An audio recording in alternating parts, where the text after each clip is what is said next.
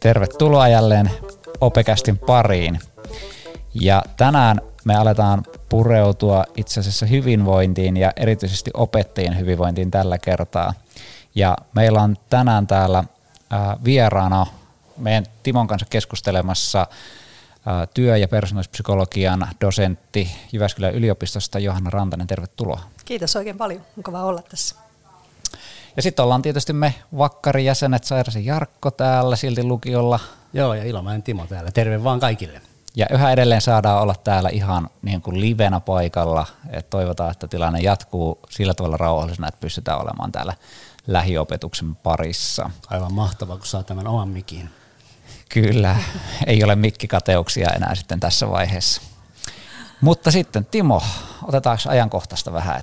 No niin, meillä on perinteisesti ollut ajankohtainen aihe, ja nyt siis me ajankohtaista ehkä oli tässä, että mehän tultiin tuota lomalta suoraan, ainakin Jarkon kanssa, ja tuota, rehtori sanoi niin kuin läksiäisiksi, että loma lomana, mutta itselläkin on, niin kuin voi sanoa, että monta vuotta mennyt niin, että tämä varmaan vuosikymmentä mennyt niin, että pakko on ollut tehdä lomalla vähän hommia, ja nyt sitten yritin kuunnella rehtorin viisautta, ja Tota, en tehnyt mitään, mutta keskiviikosta alkaen niin kuin joka päivä päätin, että jotain pitäisi tehdä, enkä tehnyt, ja tämä viikko tulee olemaan todella horror sen takia. Että ehkä tämä on semmoinen niin kuin tämänkin päivän teemoihin liittyvä asia, että et, et, et, niin kuin, et, et se on se syy, tietty syyllisyys ja tekemättömyys siellä taustalla niin kuin vääjäämättömästi, vaikka on niin kuin lomallakin, että mä en nyt tiedä, onko mä palautunut vai en. Joo, vähän samanlaisia fiiliksiä toki on siinä, että tuota, tämä on aina pahaa, kun opin, tuota, jakso päättyy ja sitten tulee kokeet korjattavaksi ja nämä asiat, niin sitten jos niitä ei saa ennen sitä lomaa korjattua, niin sitten kyllä siellä valitettavasti takaraivossa sitten jyskyttää jatkuvasti siinä sen loman aikanakin, plus sitten tietysti monta muuta asiaa siinä on tullut mieleen, mutta, mutta lähtökohtaisesti kuitenkin kyllä sitä nyt kerkesi vähän lomaillakin siinä, että, että Mm, tu, mulle tulee ensimmäisenä mieleen, kun teitä tuossa kuuntelee, että tämähän on hirveän yksilöllistä, että, että kuka niin kuin palautuu, kuinka nopeasti ja kuinka pitkä se aika pitää olla, että ne työasiat unohtuisi. Mm. Että, että tota, viikko on kuitenkin suhteellisen lyhyt aika sillä lailla, varsinkin jos on ehtinyt jotakin työkuormaa sinne, stressiä kerääntymään. Et varmaan niin kuin työpsykologiassa ajatellaan, että parasta olisi semmoinen huokoinen arki. Että hmm. et me ei mennä satalasissa, niin kuin varmaan on aika monen tuntemus tällä hetkellä, voisin epäillä.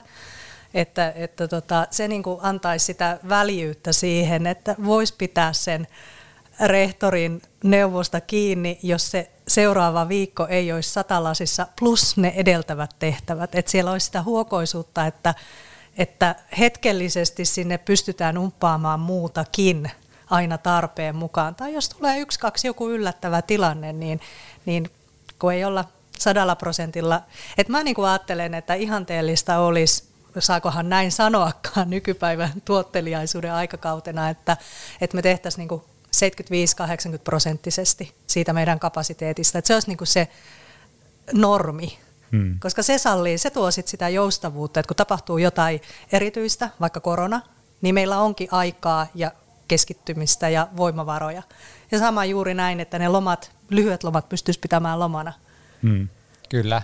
Ja itsekin tuossa, mä olin viime vuonna osallistuin sellaiseen niin kuin First Beat-tutkimukseenkin siinä, ja siinä oli mielenkiintoista se, että jotkut työtehtäväthän myös palauttaa. Että se ei välttämättä tarkoita, että aina pitää vaan loma olla, joka palauttaa, vaan että jos teet jotakin mielekästä ja tulee vaikka flow-tunnetta sun muuta, niin se työkin voi itse asiassa olla palauttavaa joskus.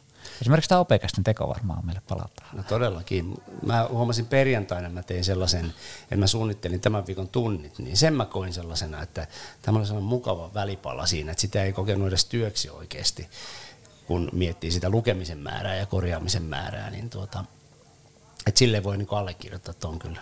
Hmm, kuulostaa hyvältä, että te tunnistatte noita, että mitkä on niitä työtehtäviä, joista nauttii. Tämähän on myös semmoista itsetutkiskelua, mitä voi tehdä, ja sitten puhutaan tämmöisestä käsitteestä kuin työn tuunaaminen. Et, et jos ensin selvittelee itselleen niitä, että mitkä on niitä asioita, jotka siinä työssä stressaa, ja mitkä on taas semmoisia tehtäviä, jotka ei stressaa. Nehän on hirveän erilaisia, johtuen siitä, että toiset tykkää kohdata opiskelijoita, ja toiset taas tykkää ehkä lukea enemmän tekstiä, valmistella tunteja, mutta että voisi jotenkin niin kuin rakentaa sitä työtänsä niissä rajoissa, mikä se on mahdollista. Että siellä olisi niitä töitä joka viikko ja joka päivä, mistä myös nauttii. Hmm. Tota, erittäin hyvä olla jo asiassa, itse asiassa ytimessä. Ajankohtaisesti päästiin asiaan, mutta tuota, miten jos me nyt lähdetään määrittelemään hyvinvointia, niin millainen, Johanna, sun mielestä on hyvinvoiva opettaja? No voi hyvänen aika, nyt pistit pahaan, koska mä tietenkin haluaisin kysyä sitä teiltä, kun mä oon tutkija.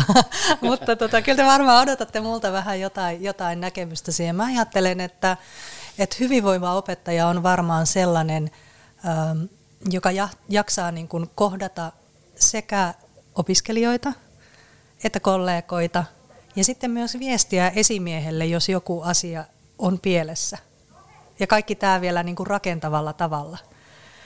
Koska mä ajattelen, että siitä vuorovaikutuksesta kaikkien kanssahan tämä työ kuitenkin pitkälti muodostuu. Ja usein silloin, kun me ollaan väsyneitä ja uupuneita, niin mä olen ihan varma, että kaikki haluaa toimia työyhteisössä näin. Mutta sitten kun me ollaan väsyneitä ja uupuneita, niin tämä käy niin kuin vaikeaksi ja raskaaksi. Että tavallaan niin kuin ne arvot, joiden mukaan me halutaan elää ja tehdä työtä, ei pääsekään toteutumaan, kun, kun me ollaan väsyneitä. Ja sitten takaraivossa on, on ne tekemättömät työt ja tuokin pitäisi. Ja, että varmaan niin kuin sitä hyvinvoivaa opettajaa kuvaa sellaiset ajatukset, että aamulla kun hän kävelee autolle tai sitten autolta työpaikalle tai tulee pyörällä, niin mielessä pyörii sellaisia mukavia ajatuksia, että joo, mulla on tänään se ja se juttu, sitä on kiva tehdä ja sitten mulla on tähän semmoinen idea. Eli, eli tavallaan niin kuin se tunnetila on semmoinen myönteisen odottava suurimman osan ajasta. Et ihan luonnollista on hyvälle työntekijällekin se, että työpäivän päätteeksi on vähän väsynyt, työviikon päätteeksi myös on vähän väsynyt, mutta et sitten ne illat ja viikonloput, niin kuin ne lataa niin, että, että se myönteinen tunnetila ja mieliala palaa. Et siitä sitten taas kääntäen varmaan tunnistaa sen, että et hälytyskellot vois soida, että et jos ei ne illat ja viikonloput ja yöt niin kuin tuokkaa sitä takaisin. Hmm. No nyt varmaan eletään semmoisia poikkeuksellisia ajankohtia tämän koronan takia ja meillä on hyvin paljon kaikennäköistä uutta tullut, vaikka hybridiopetusta ja kaikkea muuta vastaavaa, mitkä toisaalta niin kuin meitä kuormittaa aika paljon tässä. Nyt jos me yritetään kuitenkin nähdä niin kuin tavallaan tämän, tämän tuonne ylite siihen meidän normaaliin arkeen, niin, niin mitkä on sitten semmoisia niin yleisimpiä työhyvinvointia parantavia ja kuormittavia tekijöitä, joita niin kuin, jos ajatellaan asiantuntijatyötä, mikä varmaan opettajan työ nyt on, niin mitkä on niin kuin tyypillisiä, jotka kuormittaa asiantuntijatyössä olevia? Jos me lähdetään siitä kuormituksesta ensin, niin kyllä mä ajattelen se, että nykypäivän työelämä on tosi vaativaa. Se on itsenäistä, sä joudut paljon asiantuntijatehtävissä itse suunnittelemaan sun työs, ja erityisen vaikeaa voi olla siitä johtuen työn rajaaminen, kun sitä ei teekään joku muu. Ja juuri se tunne siitä, että aina voisi tehdä enemmän. Ton tunnin olisi voinut suunnitella vähän paremmin. No, mä äsken puhuin sitä kohtaamisesta. Se tuli se oppilas, opiskelija mun luo, ja sillä oli joku mielen päällä, ehdinkö mä kuunnella häntä tarpeeksi. Että tavallaan, että kun niitä vaatimuksia on erilaisia paljon, niin mä, mä sanoisin, että se on varmaan se. Ja sitten juuri nämä yllättävät tilanteet, niin kuin korona, tai sitten ihan vaan, vaikka ei olisi koronaa, niin että jatkuvasti tulee uutta, että millä tavalla tehdä pedagogisesti hienoa työtä ja niiden menetelmiä, on ne sitten digitaalisia menetelmiä tai muita menetelmiä, kiva koulu, hyvä koulu, huomaa hyvä. Et aina voisi kouluttaa itseänsä jotenkin enemmän, niin mä, mä jotenkin ajattelen, että niinku tavallaan se rajaaminen ja sen niinku löytäminen, että mikä kuitenkin riittää, mm-hmm. että mikä on riittävän hyvä. Niin se, se, se, se on varmaan, niinku, te huomaatte, että mä vähän puhun tälle, niinku, mm-hmm. että ei tule selvää vastausta, vaan mä jotenkin niinku näen aina, että se mikä on kuormitustekijä, niin sitten tavallaan jos sitä onnistuu rajaamaan, niin sieltä löytyy sitten taas se hyvinvoinnin tekijä toiselta puolelta. Joo. Me itse tunnistan siis niin kuin omalta kohdaltani, että kyllä minulla omat kokemukset, mitä tulee, niin ihan varmaan yksi sellainen suurimpi on tämmöinen niin kuin riittämättömyyden tunne tässä työssä, että, että vaikka niin kuin miten yrittää tehdä parhaansa välillä, niin silti sit sitä ajattelee, että tekikö kuitenkaan, niin kuin, että nyt opiskelijat ei pärjänneetkään ylioppilaskirjoituksen niin hyvin, mitä oli oottanut, tai, tai ne ei saanutkaan kokeeseen laitettua sellaisia asioita, mitä me ootin tai jotain muuta vastaavaa, ja tulee sellainen, että onko minä vastuussa niin kuin nyt siitä, että nämä opiskelijat ei olekaan oppineet niin paljon, mitä on. Ja, ja tästä tulee minusta sellainen iso riittämättömyyden tunnekokemus aina välillä itselle, että et en, ei välillä tunnu niin kuin tunnit riittävä siihen. Tai oikeastaan tunnitkaan, mutta siis ihan sellainen, vaikka toisaalta sitten taas niin kuin kyllä siinä tunnistaa, että kyllä minä teen perustyön ihan ok, ja sellaista, mutta silti siinä, ja toivottavasti en ole yksin tämän kanssa, tai luultavasti en ole yksin tämän kanssa, tällaisen mm. riittämättömyyden tunteen kanssa. No itsellä ainakin, ja sitten tuo mitä sanoit, niin tuota, selkeästi, ei ehkä tunnu, tuo, mulla mä en koe tuota riittämättömyyden tunnetta, mutta mä koen niin kuin sitä työn rajaamisen ongelmaa on mulla niin kuin ihan krooninen, voi sanoa, ollut aina, että Et tota niin, helposti menee niitä iltoja, niin kuin ihan vaan, vaikka ihan vaan, että tällaisessa perussomeseurannassa, mitä seuraa, kun, että mitä tapahtuu meidän koulun ympärillä, mitä tapahtuu ajankohtaisessa keskustelussa ja, ja näin, niin tuntuu, että se, se niin kuin on, on vähän vienyt kyllä mukanaan tässä niin kuin vuosien varrella, että, että ei, ei aina pysty erottamaan sitä selkeä, selkeä rajausta, että mikä on mun työaikaa, mikä on mun vapaa-aikaa. Ja tota niin, niin, ehkä siihen on vähän jotenkin kasvanutkin. Mä en missään nimessä sitä halua, että se, se on mikään niin kuin tämmöinen jalustalle nostettava asia, mutta, mutta se, on, se on ehkä tämmöinen niin persoonakysymys myös, niin kuin, että mikä sopii toiselle, ei sovi toiselle ja, ja näin. Tämä on ihan totta, että paljon on tutkinut tuota työ ja perheen tai työ ja vapaa-ajan yhteensovittamista ja juuri tämä keskustelu, että ensin sitä ajateltiin, että se on niin kuin hyvä asia, että nämä nivoutuu keskenään mahdollisimman joustavasti, että just tämmöiset ammatit, missä pystyy ottamaan vaikka perheen puheluja kesken työpäivän tai sitten taas vapaa-ajalla hoitaa työasioita, että se jotenkin niin kuin joustavoittaisi sitä. Mutta sitten huomattiin itse asiassa, että kun tämä työelämä on niin vaativaa, niin se aika lailla valuu helposti sinne vapaa-ajalle, jolloin sitten ruvettiin vähän niin kuin rupesikin tulee sellaisia tutkimustuloksia, että on parempi, jos pystyy pitämään nämä rajat sekä niin kuin fyysiset että sitten puhutaan psykologisista rajoista erityisesti asiantuntijatyössä ja varmasti opettajan työssäkin ja ajalliset rajat. Ja, ja tota, no nyt sitten kun tämä keskustelu on ollut niinku käynnissä, niin sitten se tietenkin monimuotoistuu siihen, että tunnistetaan se yksilöllisyys sieltä. Että, et olennaista se on varmaan juuri tunnistaa, että miten itse niinku tykkää tehdä sitä. Mutta sitten ehkä niinku tuohon työnimuun, mistä, mistä tota Jarkko aikaisemmin puhuit, että kun se työ vie niin helposti mennessään, kun tekee jotakin mukavaa, niin, niin tota... Siitä on tutkimustulosta myös, että, että sinänsä niin kuin tämmöinen vahvakaan työnimu ei välttämättä kääntyisi tämmöiseksi liialliseksi riippuvuudeksi työstä, puhutaan työholismista.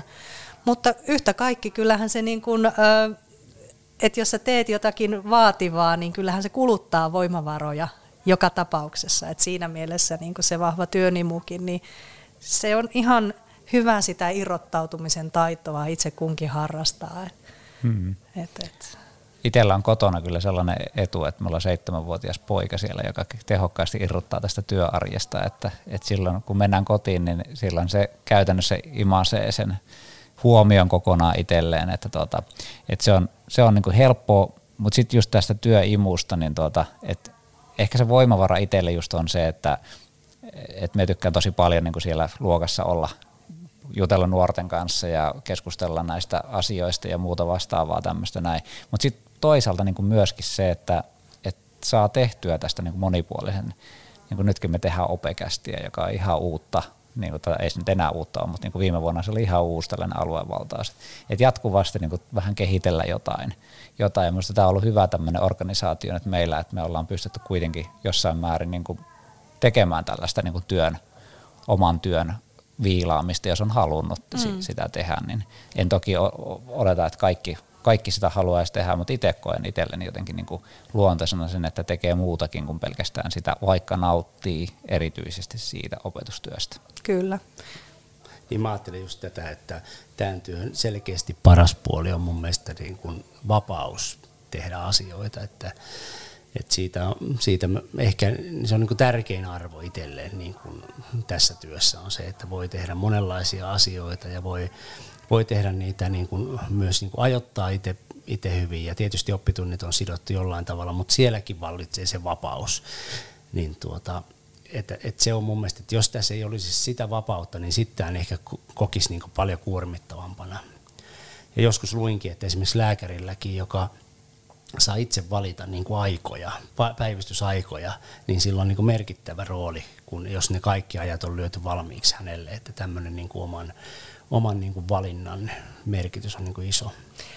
Näin juuri on. Tuohon tekee mieli tarttua, että, että mitä puhutte, niin mä oon tutkinut nyt viime aikoina erityisesti opinto-ohjaajia, ja siellä tulee toistuvasti varmaan tämä sama asia niin kuin opettajillakin, ja mitä Jarkko sä puhut, että, että tämä niin kuin oppilaiden ja opiskelijoiden kohtaaminen, että se on jotenkin se työsuola, joka kantaa silloinkin, kun on raskasta ja vaikeaa tai vähän stressaa.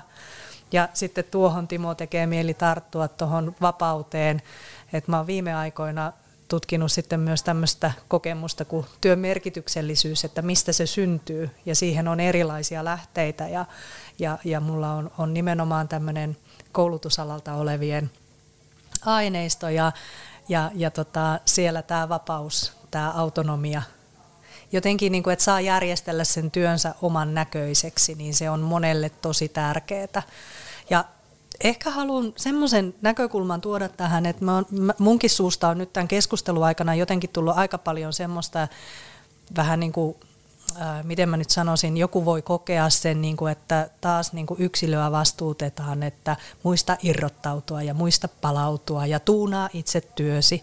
Et en missään nimessä se ei ole niin kuin näin, että yksittäinen työntekijä tai opettaja olisi vastuussa siitä omasta työhyvinvoinnistaan.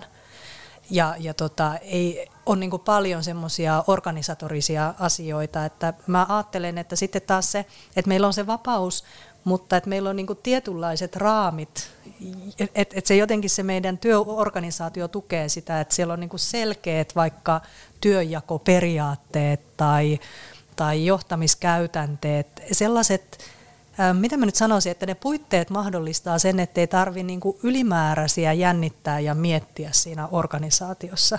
Niin silloin yleensä ihmiset käyttää just tätä vapautta mielellään siihen, että ne hoitaa sen työnsä hyvin. Eli, eli tota, on, on ehdottomasti niinku osa tätä työhyvinvointia, iso osa on myös niinku organisatorisia tekijöitä ja esimiestyötä ja johtamista. Mistä taas päästäisikin seuraavaan aiheeseen, että miten vaativaa esimiestyö on, että, että, että siinä sitten taas esimiehetkin tarvii sitä alaisten, alaisten niin kuin tukea ja apua, niin kuin mä tuossa sanoin, että mä ajattelin, että hyvinvoiva työntekijä on myös sellainen hyvinvoivassa organisaatiossa, että uskaltaa viedä sit asioita sinne esimiehelle, jos joku ei tavallaan toimi, että sitä päästäisiin ratkaisemaan, että eihän mm. esimies välttämättä tiedä, jos ei hänelle kerrota, että ei hän ilkeyttää, vaikka tee jotakin, hän ajattelee, että tämä toimii hyvin tämä juttu. Kyllä, eli me tarvitaan niin kuin pysyvyyttä siihen, että meillä on niin kuin joku tietynlainen organisaatio, johon me voidaan tukeutua tarvittaessa, ja meidän pitäisi tietää, että miten se toimii se organisaatio siinä. Ja sitten me pystytään vaikuttamaan myös siihen organisaation keskusteluilla kertomalla, että mikä mättää ja sen kaltaisia. Ja sitten me pystytään vielä niin kuin itse jollain tavalla päättämään omasta työstämme siinä mm. tilanteessa, eli se kontrolli on ikään kuin, kontrollin tunne tulee meille, tämähän on niin klassinen psykologinen ilmiö, että, että tuota, stressi helpottuu, jos meillä on kontrolli siitä omasta tekemisestämme. Kyllä. Ja silloin mitä selkeämmät rakenteet meillä on, niin sitten se ehkä tuntuu niin kuin helpottavaa sitä stressiä, että minua ei tarvitse jännittää sitä, että millainenhan tämä rakenne tulee nyt ehkä tulevaisuudessa olemaan, tai että minä olen vähän epäselvää, että onko tuo tuommoinen tai tämmöinen tai muuta, että sen takia, että se mitä olen keskustellut opettajien kanssa tuossa näistä asioista, niin tuota, että just se niin kuin viestintä ja sääntö ja sun muut, säännöt on vähän sellainen, minusta se on sellainen vaikea asia, että toiset kaipaa tosi tiukkoja sääntöjä. Nytkin kun ollaan opetussuunnitelmatyötä tehty, niin me tiedostetaan koko ajan se, että, että toisille opettajille ne säännöt on tosi niin kuin tärkeitä, että ne haluaisi, että ne on niin kuin tosi tarkasti kirjoitettu sinne, miten pitää toimia, ja se tuo sitten omalla tavallaan sitä kontrollia. Mutta sitten toiset opettajat on taas niitä, jotka niin kuin ahdistuu niistä tarkoista säännöistä ja ohjeista, että sitten taas ne haluaa sitä niin kuin sellaista toiminnan vapautta ja taiteilijan vapautta se toteuttaa niitä, että niitä ohjaajia. Ja nyt tämä on meille just sitten sellainen, että mihin me niin kuin sijoitetaan tämä opetussuunnitelmateksti vaikka, että miten määräävää. Ja kyllä me ollaan niin kuin lähdetty siitä, että, että se teksti ei voi olla hirveän niin kuin sellaista ehdotonta, koska sitten se niin kuin rajoittaa sitten taas niin kuin sitä toista puolta liikaa. Että sitä keskitietä tässä nyt yritetään jollain tavalla. Toki lakiin perustuvat sun muut tämmöiset tekijät, niin mehän kirjataan tietenkin ne niin tarkasti kuin pitää kirjata, mutta muuten jätetään sitten tämmöistä tulkinnanvaraa kyllä sinne. Kuulostaa, kuulostaa sillä lailla niin kuin hyvältä, ja varsinkin jos te olette käyneet tätä keskustelua sillä lailla avoimesti, että, että tavallaan nämä erilaiset ääripäät ja mitä siinä välissä on tullut niin kuin kaikille näkyväksi, niin mä, mä kans uskon ja luotan siihen, että iso opettajakunta tietää, että jonkunlainen niin kuin kompromissi on tehtävä. Ja mm-hmm. sitten, että on nähty, että mistä aineksista se kompromissi jotenkin niin kuin tulee. Mutta toi on totta ihan mitä sä sanot, että et, ja tästä ehkä tullaan sitten siihen, mitä vielä halusin sanoa niistä työn merkityksellisyyden lähteistä, niin työyhteisö on todella monelle niin kuin semmoinen, että mitä he hakee, että heillä olisi semmoinen yhteisö, jossa on samalla lailla ajattelevia kollegoita, jotka jotenkin niin kuin tukee mua ja mä haluan tukea heitä, ja sitten että on jotenkin yhteinen näkemys siitä tavoitteesta, tavoitteesta että se, se kans niin kuin tukee sit sitä hyvinvointia. Että jos vielä yksi palikka laitetaan tuohon, mistä äsken, äsken juteltiin. Että. Tuohon haluan kyllä tarttuakin, kun meilläkin on paljon sellaisia, joiden kanssa me ollaan tehty yli kaksikymmentä vuotta yhdessä töitä. Että tässä on niin kuin kasvettu ikään kuin myös sieltä nuoresta valmistuneesta tähän vahvasti keski-ikäiseen ihmiseen. Ja se on kyllä niin kuin valtava semmoinen pääoma jotenkin, että, että on, on monia. Ja totta kai tulee sitten uusia opettajia, jotka rikastaa sitä niin kuin taas omalla tavalla, että Että vaikka tämä on niin kuin aika iso, iso pulju tämä meidänkin niin kuin opettajakunta ja näin, niin sitten on, on, se on kuitenkin niin kuin itsellekin niin kuin valtava rikkaus, vaikka ei keritä kaikkien kanssa tekemään asioita, mutta silti, että sitä väkeä on ja niitä yhteisiä kokemuksia on niin kuin vuosien varrelta, niin, niin, niin kyllä se on itsellä ainakin niin kuin tosi tärkeä asia. Että, et esimerkiksi, että jos olisi tullut mahdollisuuksia vaihtaa työpaikkaa, niin kuin onkin tullut, niin ei ole edes halunnut ajatella sitä, koska, koska ihmiset. Et se on niin kuin tärkeä voimavara. Ja ihana kuulla tuolta sun puheesta toi sana rikkaus ja rikastaa. Et juuri tavallaan tämä moninaisuus, että sitten kun on iso työyhteisö, niin meitä on moneksi. Siis ja, ja mä tarkoitan sitä niin kuin hyvällä tavalla, mutta et just sekin, että et sitten sit tämmöisissä tiukoissa paikoissa, kun väännetään siitä opetussuunnitelmatekstistä, että missä laidassa ollaan, niin sekin voi auttaa, että jos on sitä tuntemusta toisista, että no me nyt ollaan vähän erilaisia ja joku sanoo tulisieluisemmin ja joku kantaa sydämellään kauan ennen kuin uskaltaa sanoa ääneen, mutta että jotenkin niin kuin arvostetaan sitä monimuotoisuutta ja annetaan jokaisen olla, koska eri tilanteissa erilaiset ominaisuudet työyhteisössä on niin kuin tosi hyvä asia. Hmm. No mites nyt, jos otetaan sellainen hyvin hypoteettinen kysymys, että meillä olisi sellainen iso lukio, noin tuhatkaksisataa, ja yhteensä, jos meillä olisi kaksi lukiota, vaikka kaksi ja puoli tuhatta suurin piirtein siihen aikuislukioon ja kahden tutkinnon tuota, linja päälle, niin miten sellainen prosessi, jos me lähdettäisiin niin kuin viemään tämmöistä hyvinvointiprosessia läpi, niin miten työpsykologiassa niin kuin lähdettäisiin kehittämään tämmöistä projektia?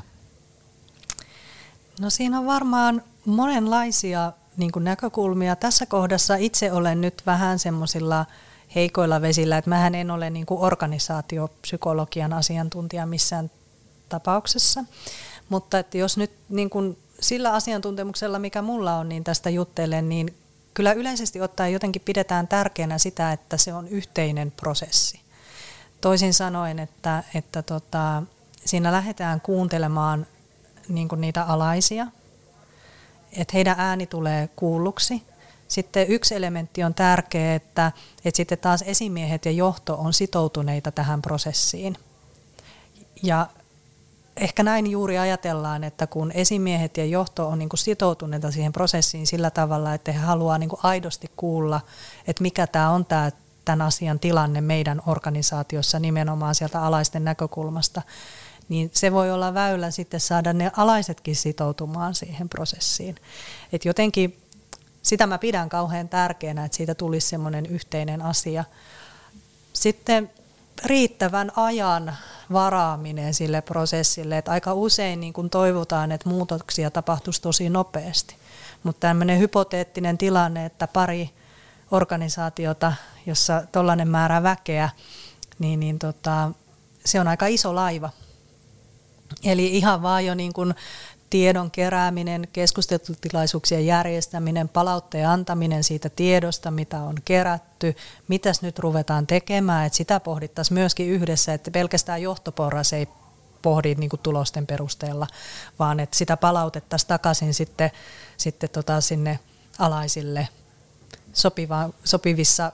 Et mä en tiedä, onko ihan ihanteellisia tämmöiset massatapahtuvat vai onko parempia tämmöiset pienempimuotoiset työpajat, niin jos te kuuntelette tätä, niin sehän kuulostaa aika pitkälliseltä prosessilta, että siinä var- mm-hmm. sit var- vaaditaan myös sitä niin kuin kärsivällisyyttä. Kyllä. Mutta tässä on nyt joitakin ajatuksia. No onko tämä sitten niin kuin enemmän, niin kuin, kun sanot vaikka sanotkin, että, että organisaatiopsykologi, niin tuota, kumpi tässä niin kuin enemmän vastuussa? Että pitäisikö meidän, jos me ajatellaan, että me ollaan niin kuin työntekijöitä organisaatiossa, niin pitääkö siinä niin kuin organisaatiota muuttaa yleensä? Siis onko jotain tällaisia kokemuksia, että organisaatio on se, joka mättää, vai onko sitten työntekijät, että pitää vaan suhtautua jotenkin eri tavalla siihen työhön ja organisaatioon?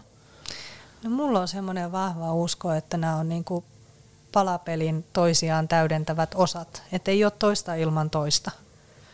Ja, ja tota, kyllä varmaan voi niin kuin monta kertaa olla sellainen näkemys, että se vähän riippuu, että ket, ketä sä siitä organisaatiosta haastattelet, että missä mättää. Yleensä ei sillä omalla tontilla, vaan sillä toisen tontilla. Hmm. Mutta sitten kun sä, jos sä tuut ulkopuolisena ja juttelet kaikkien kanssa, niin, niin tota, että miten me saadaan nämä palat keskustelemaan keskenään ja kuuntelemaan sitä, että mikä niin kun toisen näkökulmasta mättää ja mikä toisen näkökulmasta mättää, että, ja sitten jotenkin sitä lähentymistä. Jos nyt, mä nyt puhun semmoisesta tilanteesta, että ajatellaan, että jotenkin on ongelmia. Eihän kaikissa organisaatioissa ole erityisesti mm. mitään ongelmia. Että selvityksen tulos ja keskustelun tulos voi olla sekin, että, että meillä on täällä monta asiaa hyvin, joita me halutaan säilyttää ja vahvistaa. Että aina se ei tarkoita välttämättä mitään ihmeellistä, isoa, suurta muutosta. Mutta että, tota, että organisaatioita on niin monenlaisia, että, että, että varmaan niin kuin keisseinä mä sanoisin, että on, on niin kuin monen, monenlaista. Mutta se toimiva, että jos mä nyt ajattelen sitten taas toimivaa organisaatiota, niin siellä niin kuin ne kaikki osaset pelittää hyvin yhteen. Et palataan taas siihen vuorovaikutukseen. Hmm. Että kyllä mä ajattelen, että hyvinvoivassa organisaatiossa on sitä valmiutta sekä esimiehillä että alaisilla kuunnella aidosti toisiaan niin kuin rauhassa. Et, et silloin kun on sen toisen osapuolen vuoro jutella, niin se toinen osapuoli odottaa rauhassa eikä ole valmiina esittämään sitä vastakommenttia. Kyllä, kyllä.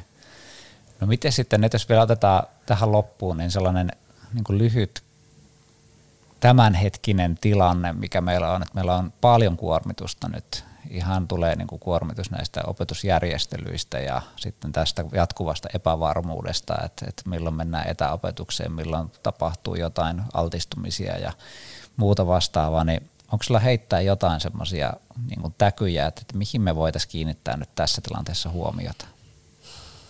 No tämä on varmaan semmoinen ajatus, mitä mun tekisi niin kuin mieli testata, että, että tota heittää ilmaan ja sit mut saa teilata. Odotan postia, jos on kovasti väärässä. Et saa, saa näin sanoa, mutta mä oon jotenkin ajatellut, että sen, sen kaikista keskeisimmän ytimen tunnistaminen, että jotenkin vaikka niinku sitä opetettavasta materiaalista, että mikä on se kaikkein tärkein asia. Että et karsis niinku semmoista ylimääräisyyttä pois. Että Rantasen Johannalta tulee tutkimus kutsupyyntö nyt johonkin, joka ei ihan niin ole keskiössä, niin sitten voi ehkä niin kuin sanoa, että palataanko asiaan vaikka vuoden päästä. Että nyt niin kuin yhtenä vähän humoristisena esimerkkinä tähän tilanteeseen. Ja jotenkin Äh,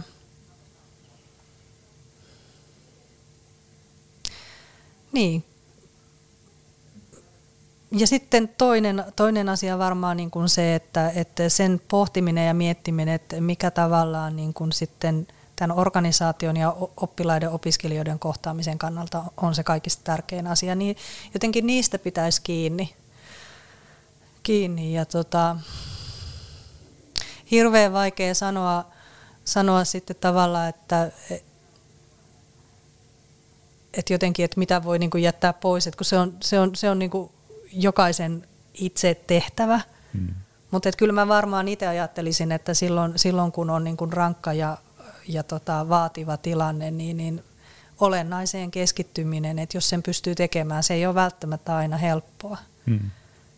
Ja sitten jos sitä olennaistakin tuntuu olevan ihan mahdottoman paljon liikaa, että on jo niin kun mielestään karsinut ja heittänyt pois, niin, niin, niin tota, kyllä mä sitten ajattelen myöskin, että ihan esimiehen puoleen kääntyminen.